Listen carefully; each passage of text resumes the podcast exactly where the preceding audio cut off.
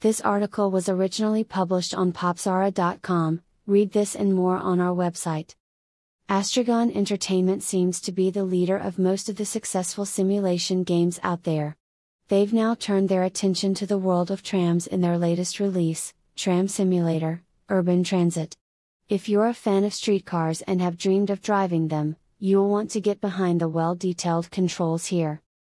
As with most of the transportation simulator games, you're tasked with making your own personal avatar and company that's looking to invest in the tram transportation system of the fictitious U.S. metropolis of Angel Shores. Once you've set up a route throughout the city, you're able to choose from six drivable streetcars that are really just three different ones with two different lengths for each.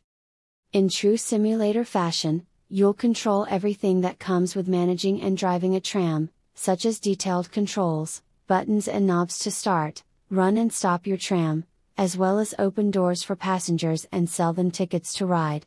You'll also have to be careful while driving as not to damage your tram as well as other vehicles lest the costs get deducted from your revenue at the end of the day. There's also other random problems and challenges that will pop up on your way to the top that'll keep you on your toes. This can feel overwhelming at first, especially if you're new to any kind of transportation simulator.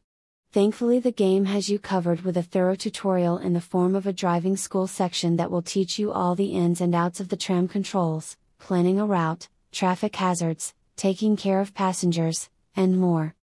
Then you'll be able to use what you've learned in the three modes featured here, starting with Story Mode where you can take on 10 missions that will put your tram managing skills to the test.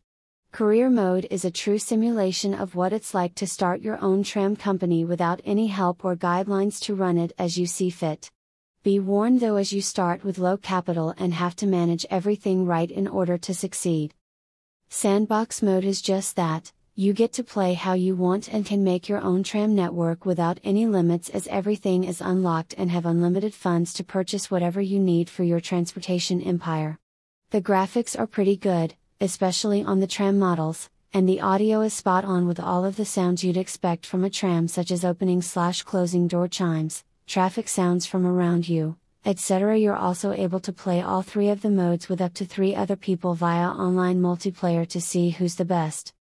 Tram Simulator, Urban Transit is another fine entry into the sim genre that will keep tram enthusiasts busy for some time, and will have them excited for any DLC that's sure to come.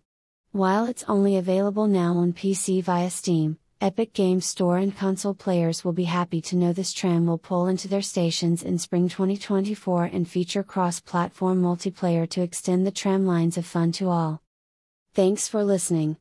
Read this and other articles on popzara.com.